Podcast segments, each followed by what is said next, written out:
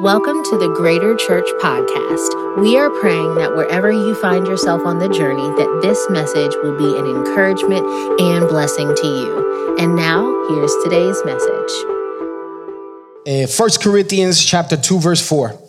My message and my preaching were not with wise and persuasive words, but with a demonstration of the Spirit's power, so that your faith might not rest on human wisdom, but on God's power. Hey, as we enter into our third part of this uh, series called Spiritual Authority Developed, I want to speak to you from this idea activated by faith. Activated by faith. Come on, would you pray with me? Um, dear King, I pray, Father, that today we would hear your words.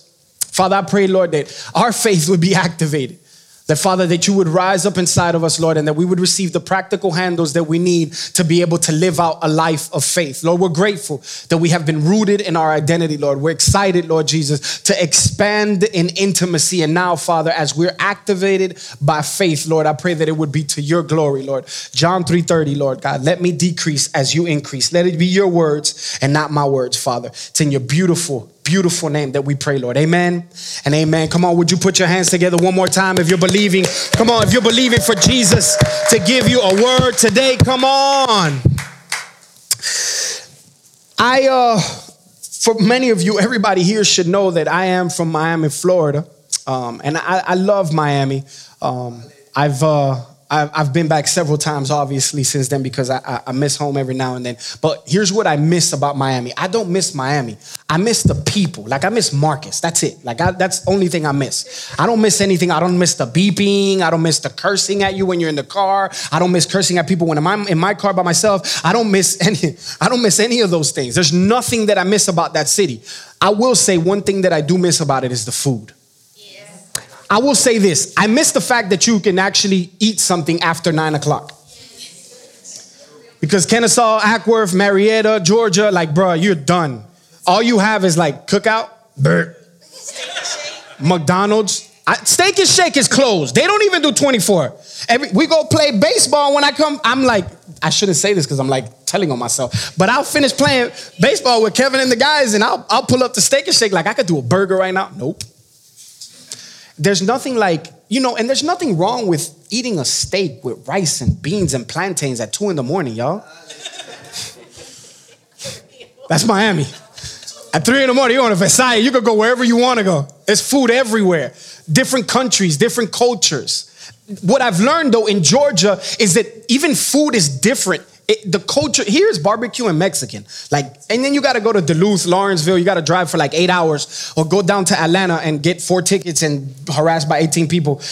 But, but the, the food is just different. Like I've noticed. Even as I built this church, or we built this church, what I've noticed is that even when we bring people to the house, and my wife is a Cuban restaurant by herself, like she can cook like by herself. That's why I've, I've been so healthy in my life. Praise the Lord. Yo, what's funny is that we will tell people and we'll, we'll separate food and there's two types of people. There's one type of people that they're just like yo just throw it all in there. Like you mix it all up and you eat it all together and it's just like everything. Let's just eat it. And then there's people that you're just like i just don't want the beans to touch my rice. Bro what? The, oh my god bro. I understand. Chicken and french fries. Everywhere you go. Ruth chris chicken and french fries. But yo there, and then there's people that you know it's like okay here's the thing. When it's thanksgiving like yo let's put the food in because i like to proportion it. And i don't know what i want my last bite to be. I don't know if i want it to be sweet or if i want it to be salty. Like i want to i don't know. So i'm gonna little by little i'm gonna do everything together. But there are other times that i just kind of want to throw it together mix the rice and the beans up. Cut the meat for me baby. Even though i'm a whole grown man. Cut the meat. Shred the chicken for me baby do it. I like the way you shred my chicken. That sounds inappropriate. That sounds horrible. Shred my chicken. What does that even mean, Chino? Don't log off people online. I love you. What's funny is that as I, I started kind of preparing this message, I started to think about the world that we live in. And when we think about the gifts of the Spirit, when we think about spiritual authority, when we think about the mandate that God has put on our life as Christians, as believers, we are not supposed to be like, listen to me, ministry, reaching people, trying to go after the lost, that's not the Mendizabal's job because they've, called, they've been called to ministry and because they're powerful. That's not Chino's job. That's not Pastor Marcus's job. That's the job of the church of Jesus Christ. You know what my responsibility and my job is? The Bible says, according to Ephesians chapter 4, that it's to train you up for the ministry. That you would understand that God has given you a green light, He's given you authority. But it's in Matthew 28 19 that He gives you this word called the Great Commission. And that means to be sent out with power and authority. We miss, we love the power and authority part. But we miss out the fact that he actually sends us out, that we are to be his witnesses, that there is a responsibility in our life. But the world that we live in, as I started to look at everything, we are so pluralistic and syncretic that, that it's just absolutely insane. Pluralistic, it means that we believe in this United States of America, really in the world, but definitely in the United States of America and the Western world, we believe in so many different religious religions. There's so many different, I mean, bro, you can find a religion for everything.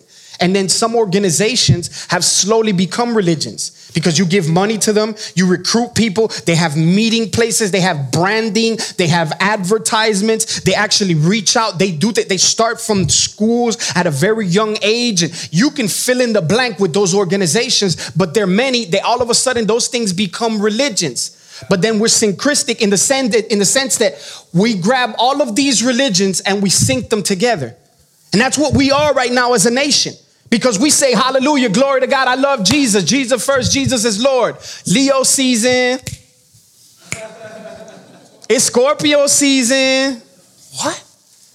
It, it, it's absolutely mind boggling to me when I hear Christians who understand the Bible says that you're going to reap what you sow, and they understand that scripturally, way before there was ever a, a, a, a Buddhist or, or, or a religion shaped around that, before there was ever any of those things, that we use the words like karma. Like that if you do good, you'll receive good back. Yo, that's what the Bible calls sowing and reaping. That's not what the Bible calls karma. But we're so synchristic in our in our in our ideology and in our theology that we begin to grab things from different religions and we begin to grab things that we see in the world and we say, yo, let's bring that. I'm a Christian, but I'm gonna do a little bit of this. Like I could do a little bit of this. That's not bad. And we invite all of these things into what we call Christianity. And not only Christianity, but you could go down the line of so many different religions and so many different ideologies that have adopted from so many different places. And what happens is that in a world that's like that, in a world that believes in everything. And let's throw everything in the plate. Let's mix it all up and let's just eat it and let's just live that way. The only thing that's going to cut through that is the power of the lord jesus christ. The only thing that's going to snap the devil's plan in half to keep our minds spinning where we don't know if we need to be listening to this or that is going to be the power of jesus christ. The only way that we can break through that is through the power of jesus christ and for us to be able to step into this and for us to be able to see what this actually looks like, we need to walk in faith. And it's not persuasion. It's not just talking to people because Jesus' power is always going to be stronger than me just preaching. Everywhere through scripture, very rarely do you ever see the, the declaration of the word of God in scripture without a demonstration, without there being power attached to it, with there, there being some type of demonstration. But people's arguments and God's power, they don't they don't match up. It's always going to be God's power. That's what God wants to see us do. But I think through scripture, you can see it in First Corinthians chapter 4. He talked about it. My message and my preaching were not with wise and persuasive words, but with demonstration of the Spirit's power, so that your faith may not rest on human wisdom, but on God's power. I can convince you with persuasive words. But somebody could come after me who's a little bit more persuasive and they can convince you. And now you got you and your family shipwrecked thinking, and you got a freaking living room filled of things that you bought because you were gonna sell them on eBay, but then you just got them there.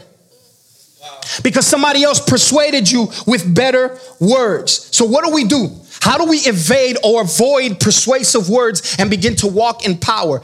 I hope that you have followed along with us. And over the last few weeks, we talked about stepping into this thing called spiritual authority and how our intimacy, or I'm sorry, how our identity is rooted in that and how the world tries to conform you and make you into the image of what your childhood trauma was because of what happened to you when you were a kid. You put up this wall and you said, nobody's ever to touch me there. Nobody's ever to do this to me. Nobody's ever to walk away. Or you yourself turn it inside and you say, I'm never to make that mistake again. I'm not to be stupid like my dad said that I was. And we put up these walls as children children and then we grow up into adolescent and we have more trauma that happens and we our identity is rooted in what has happened to us. When in reality Romans chapter 12 verse 1 says don't be conformed to the patterns of this world. That's the way that Satan loves to put you in categories, but be renewed, but be changed, be renewed by the renewing of your mind that God wants to actually wash you in his word, that he wants to make you self-aware.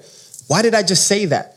Why did I feel that? Why did I just do that? That they're questions, and then he wants to reveal through the word and show you who your true identity is. Last Sunday, we talked about expanding this spiritual authority through intimacy with God. That it was Jesus himself who abided with God, that he bared the Father fruit or he bore the Father's fruit. He wasn't, he was about the Father's business, not everybody else's business. And how for some of us, man, we need to turn our phones off. We need to turn Netflix off. Some of us, we need, we need to turn the news stations off for a little while. And we actually need to spend some time with God. And when we begin to spend some time with God, we actually have to take some steps that is not just the 15 minutes in the morning, but there needs to be a actual step that we take with the Lord where we take some elongated or some longer times with the Lord. That in during the month, take a day, get a Saturday and turn off your phone. Tell your spouse, babe, I'm gonna go away for a few hours. For some of us, maybe we have the capacity where we can actually just spend 24 hours. Me and my wife, we were just talking about this yesterday. Every once a year, we take three days and we just disappear. She goes to a cabin for three days. I take care of the kids. Dumb mugs eat Tostino's pizza for three straight days. Because I don't know how to cook. But they eat. She comes back and they're alive. That's a win. And then I leave and I go for three days, and the kids have like lobster and crab and all that. I don't have none of that crap. My, they're eating peanuts in a cabin. But, but it's praise God. But but it's it's time that you need to take away from God. Yo, we go so fast that we don't ever take time. Sometimes, bro, just here's a practice for you. Maybe you can't leave for so long. Just take a day and just take an hour. Watch this and just think. Like I mean, just just think. Like, how, when's the last time that you were able not to think about whatever all the problems, but just like, God, you've been good to me. Like, let me just recall, and I'm, I'm getting ahead of myself in the message, but yo, we have to have time that we actually spend time with God, and then expanding our intimacy has to come through abiding with God, spending time with God. I think it's being there, being present in there, being intentional about everywhere that you go and everywhere that you look, every conversation that you're having. What are you saying in this conversation? When you're watching something, when you're talking to somebody, when you're going somewhere, be intentional and trying to see God in your everyday life. That's gonna up your spiritual authority. It's gonna expand the intimacy with Him. I promise you. But then we have this idea of faith that Jesus has introduced. And as we look at the scripture, every bit of our spiritual authority, you know that our, our very own salvation is activated by faith. There's nothing that you can do with God that doesn't require faith. Faith was the reason why Jesus would snap on the disciples. Jesus has sent them out Hey, I want you to go into this town and I want you to cast out demons and heal the sick and preach the gospel. And they went in there and they did all of that. They came back, they gave him so much. Oh, hey, we did this, we did that. He said, Awesome.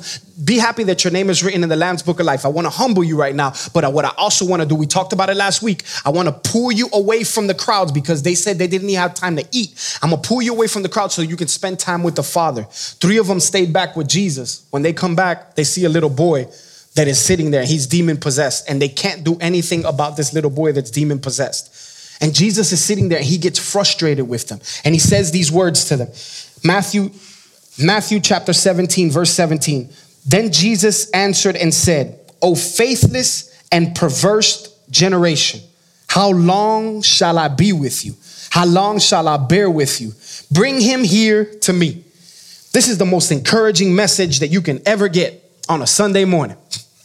This is beautiful. You're just filled with faith right now.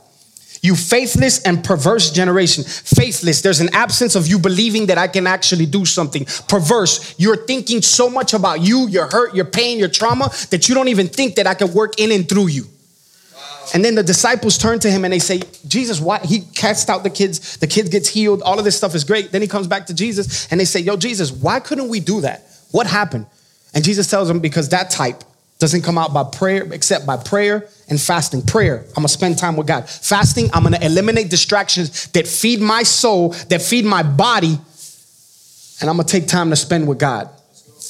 Because it's faith that will change and snap things.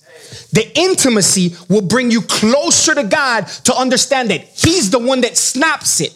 Being rooted in your identity is understanding that you're a child of God, that you're an heir of God, that God is on your side, that your past, your mistakes, the sins that you did, the things that you brought to the feet of Jesus, you no longer have to pick them up. You no longer have to live with these things because He has changed your identity. You're no longer the sin that you used to be, but it is in Romans that He said, He who knew no sin became sin. Jesus became who you used to be so that you can become who He is, that you are the righteousness of God. It's only through faith. How do I develop the faith that Jesus so desperately wants us to be mature? These messages that I've been preaching now, it's like 15 weeks, have been super heavy, uh, um, very teaching messages because I want us to catch something. Because there's, there's, there's something coming down the pipeline, and I want you to be prepared for this stuff. I want you to break generational curses. I don't want you to be, yo, COVID has created, there's, there's a difference between isolation and solitude. COVID has created a lot of isolation where people have pushed people away and they've ended up going back to their old ways and habits, et cetera, et cetera. And even our thinking has changed a little bit. And that's why we did 13 weeks of a series called Out with the New and in with the old. Because there are things in scripture that and promises and things that God wants to do in your own personal life that yo you don't have to go to a new normal where you're spinning your wheels trying to catch up with the latest trends. What do I invest in? Is it is it is it uh doggy coin? Is it doggy coin? That's horrible. Bitcoin? What do I go Herbalife route? What do I do? What what, what am I going to do? And you're spinning your wheels. Yo what you do is seek Jesus what you do is seek Jesus. Eh, I'm gonna make it super easy. Watch, I promise you. I want to give you some tips on how can you increase your faith. Number one is intimacy with God. And I belabored that point and I smashed it into the ground last Sunday. If you didn't hear it, go back to listen to the message. I would love for you to do it. Where you produce the Father's fruit, eliminate distractions, lean into Him. You eat from the Father's fruit, find rhythms to be able to spend time with God and abide with the Father. Be there. Don't just be around God. Be intentional, seek Him, and then willingly persist after Him, chase after Him. But then, number two, intimacy with God, how you increase your faith. Number one is intimacy with God. Number two is that you feed your faith.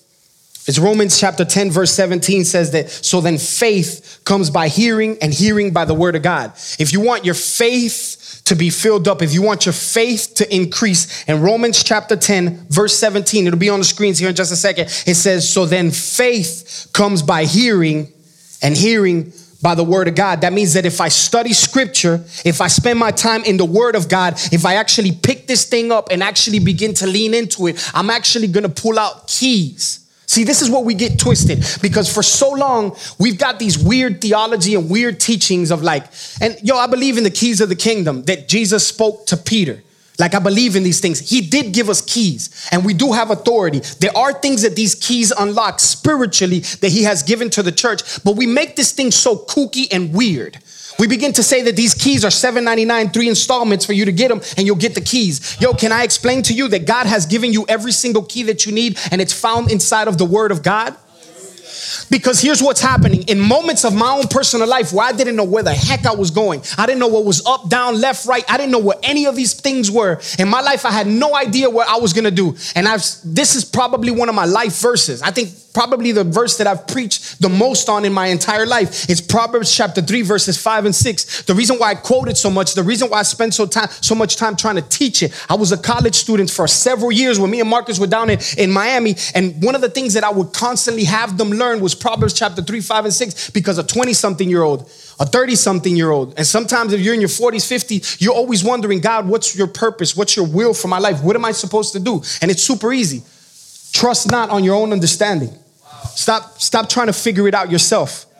Lean not on your own understanding. In all your ways, acknowledge God. Like, yo, I'm gonna acknowledge you. I'm gonna spend time with you. I'm gonna lean into you. I'm gonna I'm gonna eliminate all my distractions. I'm gonna turn my phone off, Instagram. I'm gonna pull it off my thing. I'm gonna turn off Netflix. I'm gonna I'm gonna take away from that because I want to spend time with you. And as I begin to acknowledge you, the Bible says, "Lean not on your own understanding. In all your ways, acknowledge Him, and He will direct your path." That was a key that the Lord gave me. That He showed me. You want to know where to go. You want to know what your next step is. Then you got to put that key in. The key was through Scripture. That I need to not think the way that I think, and I need to lean into God, and I need to acknowledge Him, and then He'll direct my path. He'll show me where it is when I spend those intimate moments with Him. When I go to sleep at nine o'clock instead of three o'clock in the morning. When I actually go to sleep at a good time. Why do I say that? Because I want to get up early in the morning before the kids start driving me crazy. Before my wife turns to me and says, Hey, baby.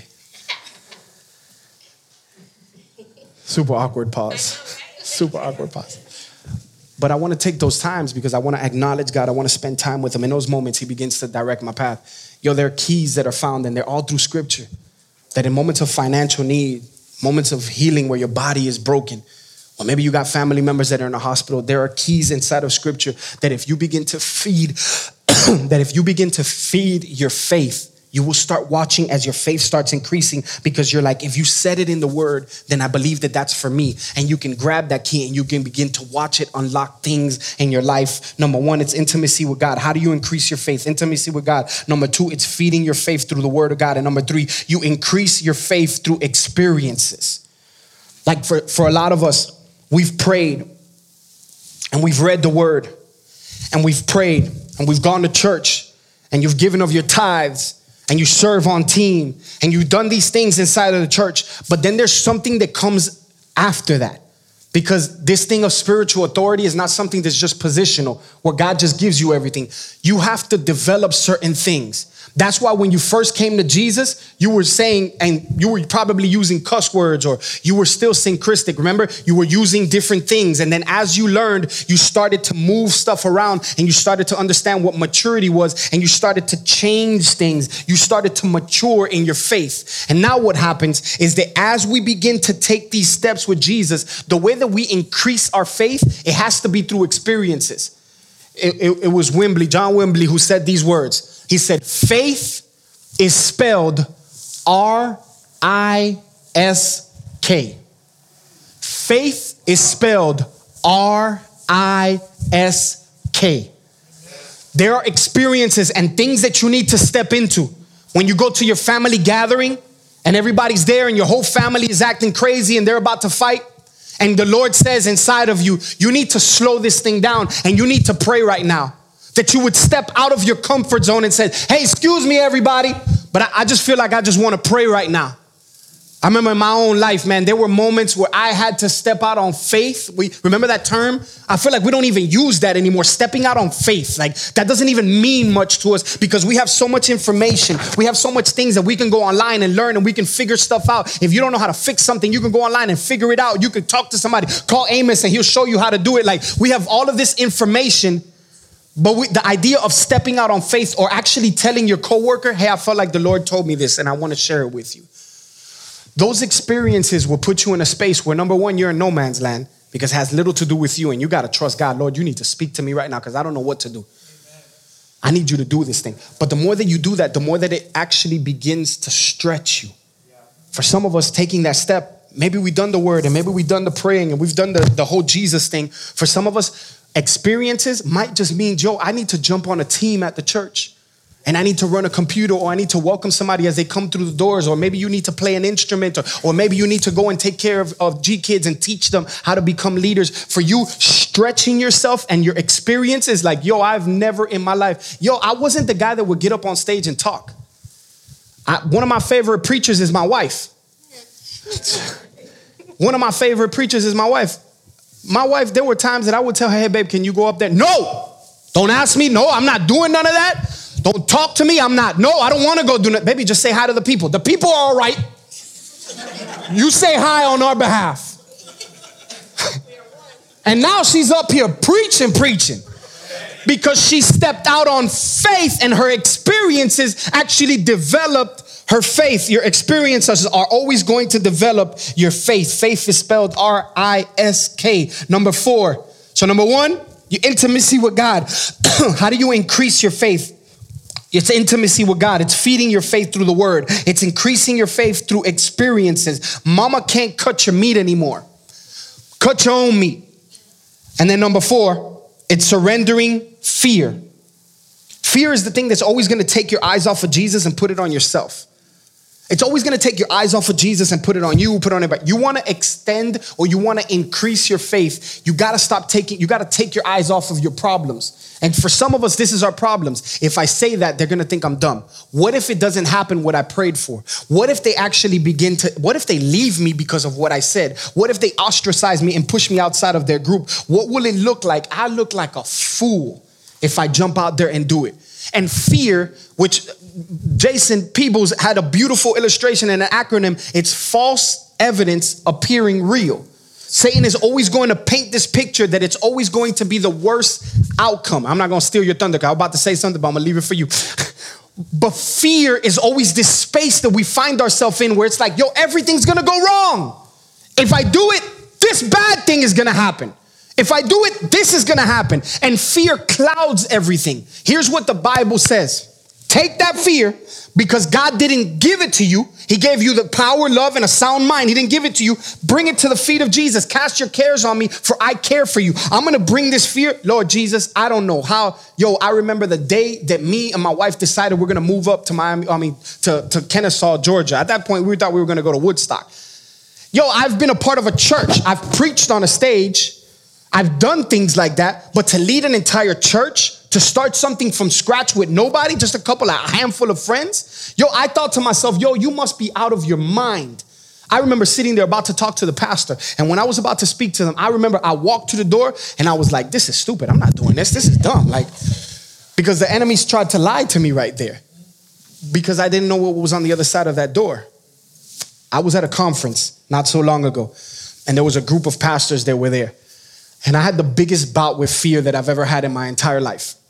And I remember that I was standing there and I was like, yo, the Lord gave me a word to share with the person who was on stage. And I said, heck no, I'm not doing that. You crazy? I'm gonna look like an idiot. There's there's probably 120, 80 to 120 pastors, like people that could preach better than me. They know the Bible better than me. I'm like, there's no way I'm telling them that. But I felt like the Lord told me, you have to tell them that. And I said, no. And for bro, for about 20 minutes, it was like, God, I don't want to do this. And then he would go on the stage. I feel like somebody has a word like, I, there's a prophetic word that God has given somebody, and you just need to share it. I'm like, yo, I'm not doing that. God, I'm not doing that. He's like, you know what? I'm just gonna open up the altars, and if you wanna come and just be prayed for, come and be prayed for. And I said, okay, cool. I'm, I'm gonna just go get prayed for because I'm not praying for you, bro. I'm not telling you what the Lord told me. And I remember I went up and the guy prayed for me, and he was like, yeah, you have to open up your mouth. And I was like, bro, leave me alone, dog. Finished praying with him. I went back to my seat, and the Lord's still going after me hey, I told you. And I was like, I'm not doing that. This is stupid. I'm not, I'm not taking this step. Like, I'm gonna look like an idiot. And yo, what ends up happening is that the guy on stage says, Hey, I'm gonna close the night out. And I say, Thank you, Jesus. And he says, Before I close the night out, my friend has something he wants to say. And he begins, he, le- he says a word about somebody who was dealing with an infirmity, and sure enough, that person got healed. I mean, a beautiful moment. But then I said, Okay, praise God. Now it's about healing. I'm done. I'm, I don't have to do it. Lord, I'm not. And the Lord's like, No, you have to do it. I'm like, I'm not going to do it. The time is over. Like, you missed it, Lord. it's your fault. and this guy says, I'm going to close out in prayer. But I still feel like there's somebody here, you have a word, there's something that God wants. I'm like, yeah, praise God, somebody else, because I missed my chance. He finishes praying. In Jesus' name, Lord, I pray and I thank you. Hey guys, I'll see you tomorrow. This was the evening session. I'll see you tomorrow at the beginning. Man, I don't know, man. I just feel like there's somebody in here and you just, I'm like, yo, close the service, my guy. Like, let me go eat barbecue. Like, and I was like, golly. And then he says, I just want to play some worship. I'm like, golly. I walk up to the front. And when I walk up to the front, I, I just, at this point, I was annoyed, so I stepped out on faith. But I, I began to tell him what I felt like the Lord told me. And this man, grown man, a church of over 4,000 people, I mean, just broke down and started crying. And then, then I was able to pray for him. And I mean, it was just, it was just crazy what the Lord spoke to him in that moment. The reason I want to tell you this is because I want you, I want to show you fear. After I saw what came out of my mouth and the effects of it, the Lord gave him, comforted him, it exhorted him, and it edified him. It built him up. After I saw that, I turned around and I went to walk back to my chair with my head down. And I, as I was walking, in my mind, I was thinking to myself, You idiot. Why did you say that? None of that made sense. What did you even say? You didn't have three points. You didn't have scripture verification. Like you didn't go to your concordance and look it up in the Greek. You dummy. Why would you say that to him? And I just got my head down walking back, and a guy grabs the microphone and says, Hey, hey, turn around. I still got a little hood in me. So I turned around like, what's up? We finna, like, what's up? Like, you yelling at me, what's up? So, and he says, don't let Satan lie to you. It's not that you didn't have that in your tongue, it's that the Lord loosened your tongue and you have to be obedient. And in your obedience, you saw a miracle happen. Stop letting the enemy lie to you and stop walking in fear.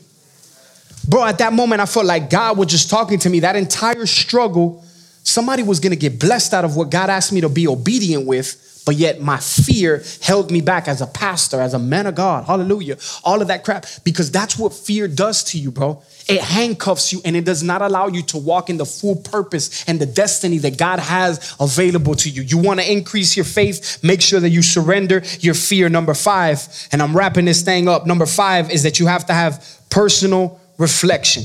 You want to increase your faith with God? Have some time. I just mentioned it a little while ago where you actually schedule some time to think. Your faith increases when you begin to see, oh man, God actually did that. I remember when I applied for that and God gave it to me. I remember when I said, God, please, and I fasted and I prayed and, and God gave it to me. And I remember being single and telling God, I don't care, Lord, give me a cross-eyed girl with two teeth and bow-legged. Like I don't, I just just give me a woman and a wife. And, and then I thought it was one girl, and I was like, Lord, give it to me. And then when we broke up, oh, he broke up with you, then you cried. And it was just like, oh my God, I you hate me, God. Why did this happen? And then God brought your husband or your wife, and it was the best thing that could ever happen to you. And you look back on Facebook sometimes and you're like, thank you, Jesus, that I didn't go that way. My life would have been a disaster. Hallelujah. Glory to God thinking back on those moments actually begins to build faith inside of you.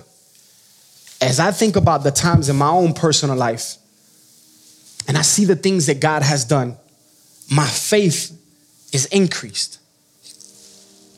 We have moments in our own personal life, and I just gave you five, that if you begin to do those on a regular basis, you will start watching as you start believing God for more as you start believing God for more, it activates the spiritual authority in you and you begin to start walking into the purpose and the things that God created for you. But then there's a couple of things that God does to increase your faith. And this is where we don't like it because we like the cushy, yell at me, tell me something funny. Yeah, let's talk about the word of God. I want to read it. John 3:16, for God so loved the world. I know the entire Bible, bro. I'm a freaking theologist. but but there are things that God does to increase our faith that sometimes they don't feel so good, but they're good for you. It's in James chapter 1, verses 2 and 4. It says, My brother, my brethren, my sisterin, count it all joy when you fall into various trials, knowing that the testing of your faith produces patience. But let patience have its perfect work, that you may be perfect and complete, lacking nothing trials, the things that you go through in life that they're not the happiest, they're not the funnest, those are the very things that God uses to be able to build up your faith so that you lack nothing. The purpose of a teacher when you learn a material, the purpose of a teacher giving you a test is not to show you how dumb you are or how weak you are, but it's actually to remind you and to show you how much you've actually learned and how you mastered the material. And there are things in your life that sometimes we take things that happen into our life and sometimes we we fail the test. And as we fail the test, we see it through scripture, the children of Israel, what ends up happening is that we take the test. And when we take the test, our boss came in and told us, "Hey, I need you to stay an extra hour."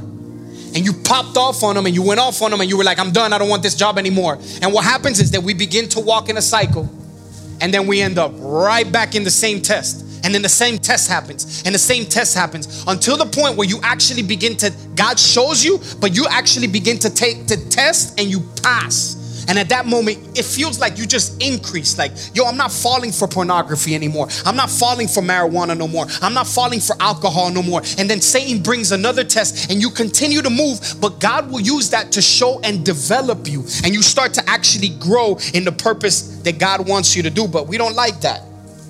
It was Francis Fenelon in the book Let's Go, one of my favorite, has become one of my favorite books. That he says, Fenelon, short little book, it's a devotional, I mean, very small.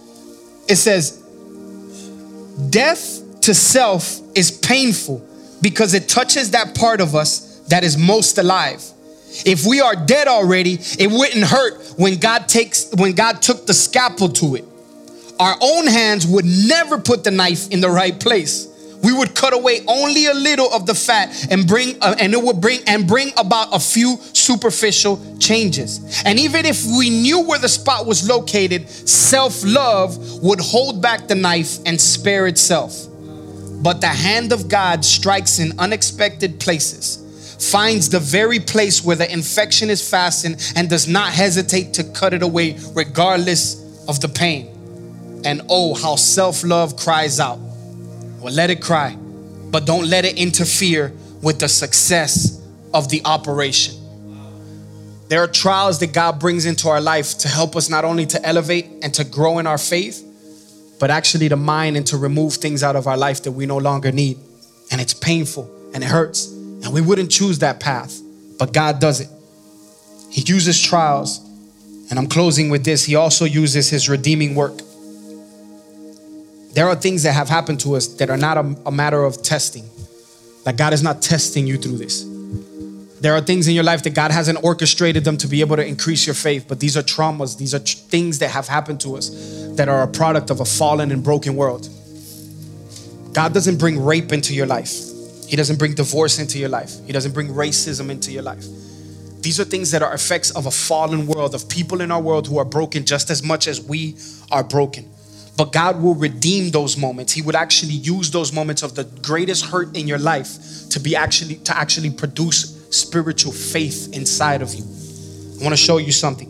In Romans 8, chapter 28, and I don't have it, I don't think I have it on the scriptures. It says that all things work to the good of those that love the Lord and are called according to his purpose. That means that everything that goes on around you, I mean, the pain, the trauma, yo, we've experienced some stuff, y'all. These things God will actually take, which the enemy meant to kill you with, and God uses pain as a platform to produce faith in your life. He will take these broken moments and he will create beautiful moments of it out of it. Is that not the gospel? Like, I mean, as you think about being falsely accused, being beaten, punched, kicked, marred, striped, blood coming out of your entire body, pinned up on a cross. Like, I mean, as you think about that entire deal with a guy who all he wanted to do was help people, a guy who all he did was preach about peace and love and, and joy, and hey, why don't you get closer to God? The, the, creator of heaven has come back to restore this relationship with you. He's healed the blinded eyes. He's lifted the people who were dead and brought them back to life. People who were paralyzed in mats, he brought them back to life. This Jesus who lived such a beautiful life you fast forward the tape to the Easter season, and he's broken, he's beat up, he's accused, he's lied on. I mean, real trauma, y'all. I mean, for some of us, we've had we've experienced sexual abuse. We've experienced people walking out on us, people deserting us. We've experienced some pretty hard moments. I think if you want to put a hard moment at the top, it's to the very point where somebody kills you. And yet, this was the very step that Jesus took. And the reason why he took that step is to create access for you to have a relationship with him. What do I mean by that? Thank you. Our life, the things that we have done wrong, and if I'm honest with you, the things that we think we have done right, they fall short of God's glory.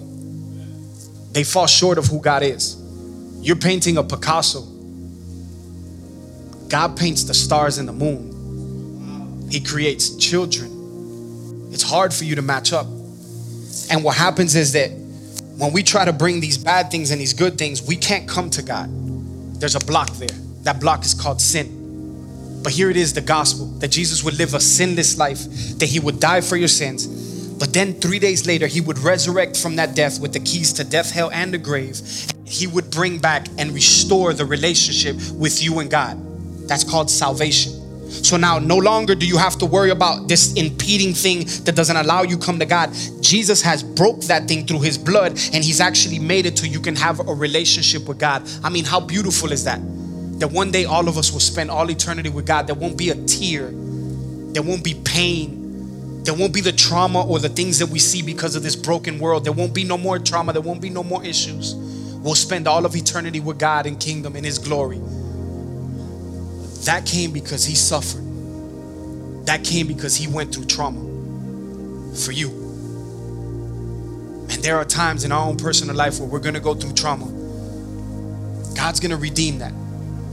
But before he ever takes a step to redeem the trauma in your life, he's going to take the step to redeem you. And I don't know where you are on this journey. I don't know how you made it the greater. Maybe you've been coming for a while. And Maybe this is the first time that you've been confronted, whether you're in person or you're watching online, with this idea that, yo, he paid a pretty big price for me so that I can have a relationship with God, so that I can have the peace that I'm dying for, so that depression, anxiety, addiction no longer have to have a hold on me, but that I can find freedom. That freedom comes through Jesus. It is in scripture, in Romans chapter 10, verse 9, that he says that if you confess with your mouth that Jesus is Lord, and you believe in your heart that God raised them from the dead, that you shall be saved.